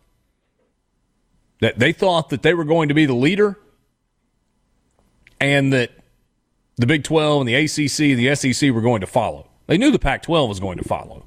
Oops. Wrong. But then. So here's part of the letter. I'm not going to read the entire thing to you again. I write on this occasion to share with you additional information regarding the Big Ten Conference's decision to postpone the fall sports season. We thoroughly understand and deeply value what sports mean to our student athletes, their families, our coaches, and fans. The vote by the Big Ten Council of Presidents and Chancellors was overwhelmingly in support of postponing fall sports and will not be revisited. Period. Haydad, you wondered out loud on Monday with new information. Will they walk it back? Nope. They will not. They will. Be, Not there will be walk no back. walking it back. The decision was thorough and deliberative and based on sound feedback, guidance, and advice from medical experts. Despite the decision to postpone fall sports, we continue our work to find a path forward that creates a healthy and safe environment for all Big Ten student athletes to compete in the sports they love in a manner that helps to prevent the spread of COVID 19 and protects both student athletes and the surrounding communities. He cites some statistics. Borky, there was one in particular that bothered you, where he points out that the number of positive COVID tests continue to rise. And that's just not true. It's not true. It's just not true. Since the 18th of last month, so one month, the seven day average has gone down by 20,000. The curve, if you look at it, is it's very much going the the direction we want it to go. I, does he does he not realize we have Google? Listed below are the primary factors that led to the Big Ten COPC decision, Council of Presidents and Chancellors. He says transmission rates continue to rise at an alarming rate, with little indication from medical experts that our campuses, communities, or country could gain control of the spread of the virus prior to the start of competition. As our teams were ramping up for more intense practices, many of our medical staff did not think the interventions we had planned would be adequate to decrease the potential spread, even with very regular testing. Also, as the general student body comes back to campus, spread to student athletes could reintroduce infection into our athletic community. I think could is a rather important word there. He says there's simply too much we do not know about the virus, recovery from infection, and longer term effects. While the data, uh, data on cardiomyopathy is preliminary and incomplete, the uncertain risk was unacceptable at this time. Concerns around contact tracing still exist. With the start of full contact practices and competitions, it became increasingly clear that contact tracing and quarantining would risk frequent and significant disruptions to the practice and competition calendar. Significant concerns also exist regarding the testing supply chain generally for many of our institutions. It says financial considerations did not influence the COPC decision, as the postponement will have enormous adverse financial implications. We understand the passion of the many student athletes and their families who are disappointed by the decision, but also know there are many who have a great deal of concern and anxiety regarding the pandemic. And for the record, those could opt out at any time without penalty. They've put together a task force because, of course, they have a bunch of important people on it to try and figure out how to do stuff going forward.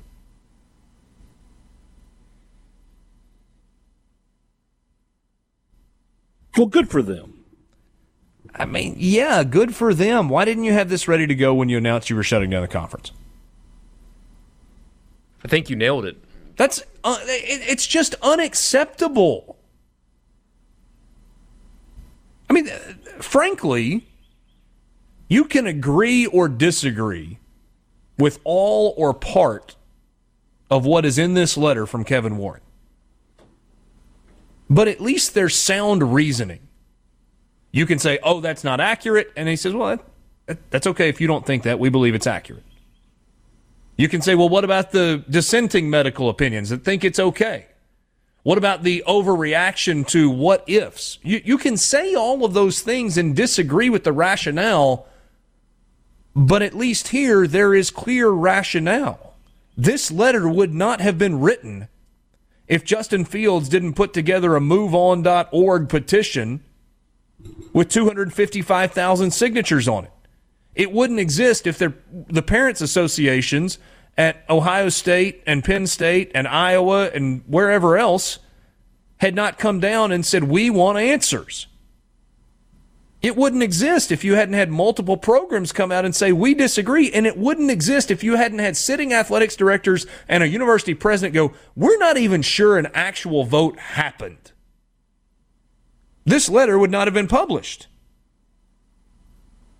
Because Kevin Warren in the Big Ten didn't expect to get the pushback. Now, if you look at the links to this, you know, one of the questions that everybody's going to ask. I mean, similar, Haydad, to when we tweeted out the information about Ole Miss earlier today. Right. A bunch of the responses were, as you would expect, I'm sure it was limited to track and field and women's basketball. Er, okay. W- witty enough. It's funny. W- witty enough. But here you go. And so the question that a bunch of people are sending to Kevin Warren, which of course he's not going to respond to, is yeah, but your son's playing football in the SEC. Exactly. Which is I mean, in some fair, ways, in, in some fair. ways, it's yeah. I mean, in some ways, it's unfair for Powers Warren because he hasn't done anything yeah, wrong. It's unfair for Powers Warren it's un, it's fair enough for, for Kevin Warren though. In my opinion. Hmm. don't blame the child for the sins of the father, you know? Well. Sports Talk Mississippi with you. C Spire text line open 601 879 4395. 601 879 4395. Jeff says, so has Kevin's Kevin Warren's son still not opted out? No. He, he was on the roster that was uh, released yesterday. Um, Jason says, Cross Borky, I did this last week. Compare which campuses in the Big Ten and Pac 12 are directly involved in spikes. Pac 12 has six, seven counting Seattle. The Big Ten, zero. Their campuses are as isolated from hotspots as are the SECs. Yeah, I mean, you look at the Pac 12, okay, Los Angeles hotspot. You got USC and UCLA. I guess Tucson and Phoenix fall into the hotspot category in Arizona. Seattle, obviously, with the University of Washington. And then, you know, San Francisco, Northern California, you're talking about Cal and Stanford. And San Francisco is actually a, a, coronavirus success story when you consider the density of that city. One of the most dense cities in the country, and the travel from Asia to that city, their infection rate and death rate and stuff was much smaller than their New York counterpart for sure, even Los Angeles, but still, San Francisco for a time was a, a significant point because of those uh, things I mentioned. Greg and Nettleton. Funny story, I think. My lady doctor friend bought supper last night. We watched every pitch of Yankees Rays. She doesn't know what's going on. Work in progress. I was telling how Mr. Cross was a huge Yankees fan. She said, I try to catch them on the radio uh, on my way home every day. Or I guess he said that. And she looks at me and says, So serious, talking about that Cross fella, he's so smug. Greg says he liked to have fallen out of his chair. True story, Richard. He says, I love you, but you got work to do with her. Thanks, Greg. Good win for your Rays last night. First home loss of the season for the New York Yankees. C Spire text line. Is it still considered a pandemic? Uh, I, I, guess think, so. Think about the scientific term, yes. Can teams that elect to play in the fall also field a team in the spring? Yeah, I don't think so. Sports Talk Mississippi. We'll be right back.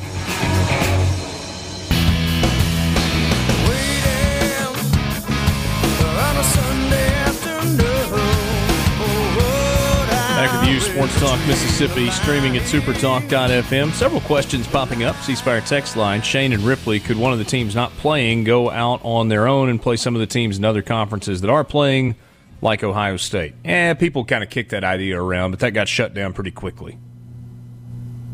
Creates more problems than it solves.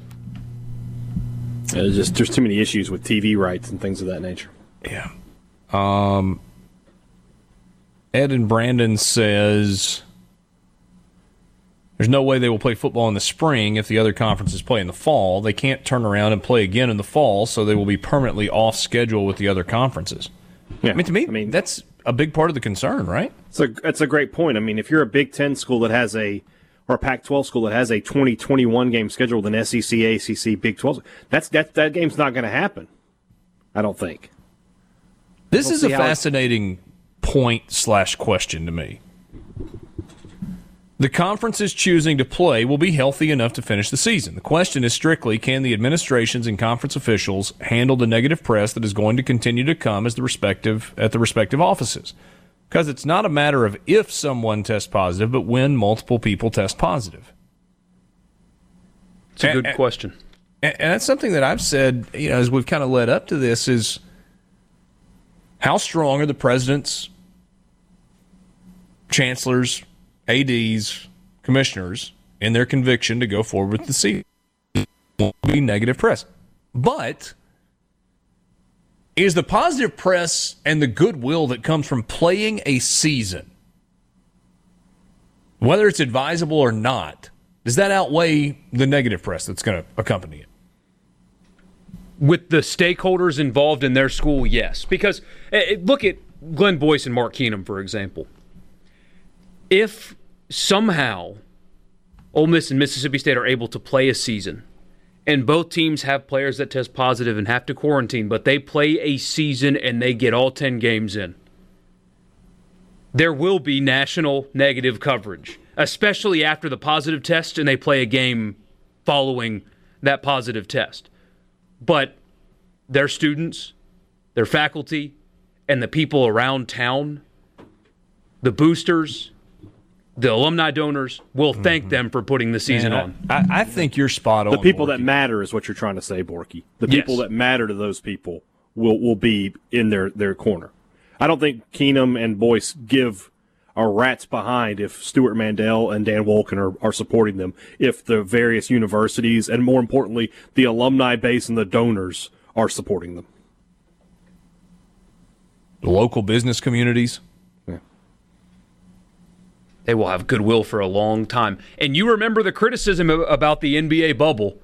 I, I jokingly retweet Dan Wolken sometimes just because he was very against the bubble and it cracks me up. But it wasn't just him. It was heavily criticized nationally. This is stupid. You're you're getting players away from their families. How can you do that? They're human beings for our entertainment. They got criticized often. And it's been a glowing success. Another round of testing, no positives. They have not had a single positive inside the bubble. And you can talk about, you know, the political activism and stuff and that how that hasn't been good and that has affected the rating some, but as far as putting on the product and doing Nailed it it. successfully, they have nailed, Nailed it. And that was in the face of all kinds of criticism. By the way, Nicole Auerbach tweets, uh, and this kind of gives a little more clarity to the whole extra year of eligibility thing. If the recommendation from the D1 Council to the board of directors that all fall sport, sport athletes keep their eligibility for a year, that current seniors will be exempted from 2021 scholarship limits. And Borky, you said, okay, that, that makes sense because they'll just roll off in a year, but it, it gives an extra year to everybody. I'm, I'm having trouble with the math on that. I'm not a math guy. But it's not just oh, current seniors get an extra year of eligibility. It's everybody gets an extra year of eligibility. Right. So if you're a freshman this year, you're a freshman again next year, sophomore, sophomore, junior, junior. You could have an extra senior year. How can you only exempt seniors, though, in terms of scholarship limits when you're adding a full class in February or the combination of December and February.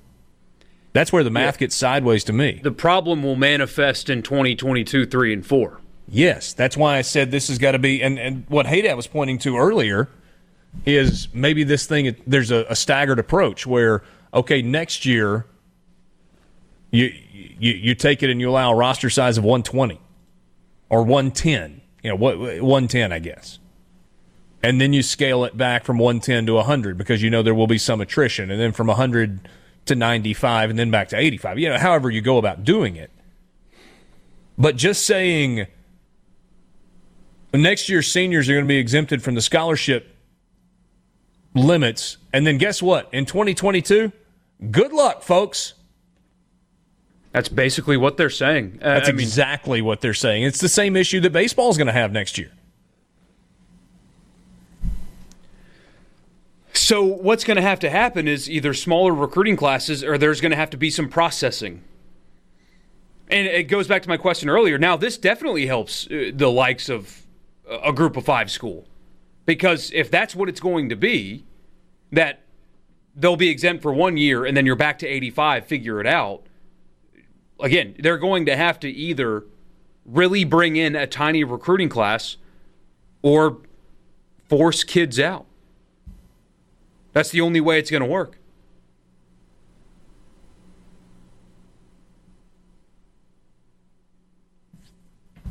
How has the president gotten sideways with Goodyear?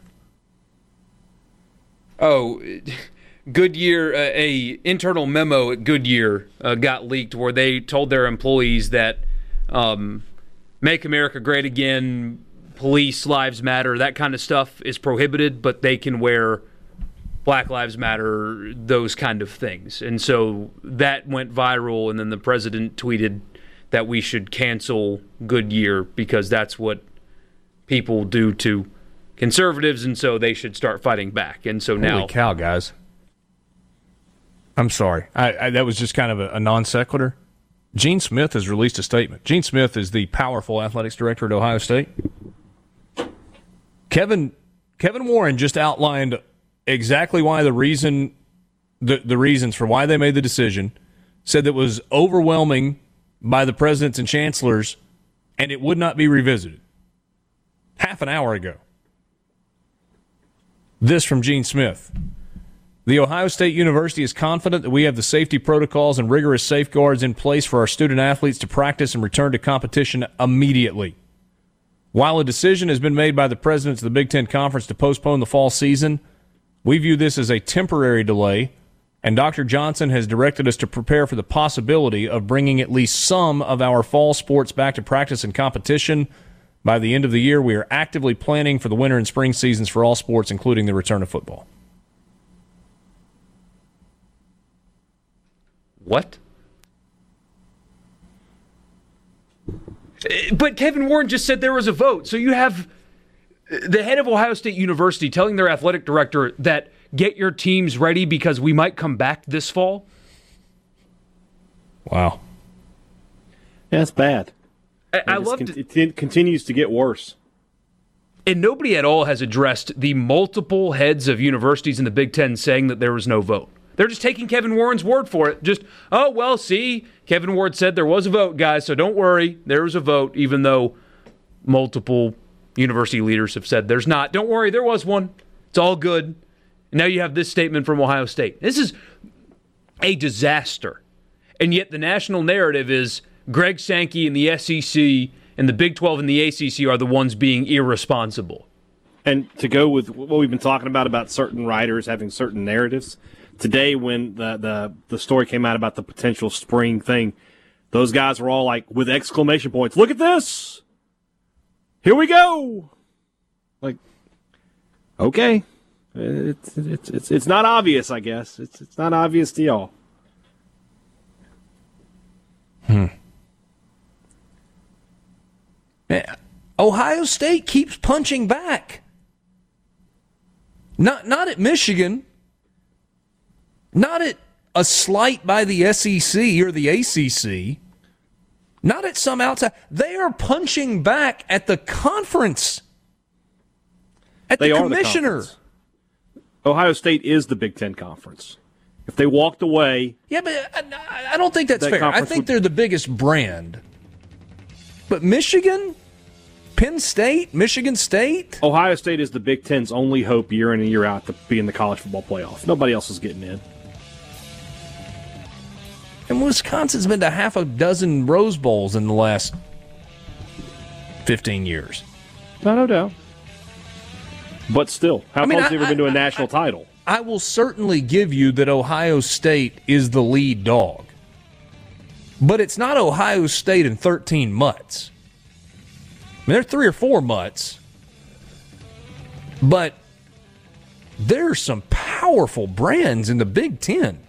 But the biggest and baddest brand, to your point, is continually punching back at the chancellor, and that is unprecedented in that. Con- uh, I'm sorry, the commissioner, and it's unprecedented in that that conference.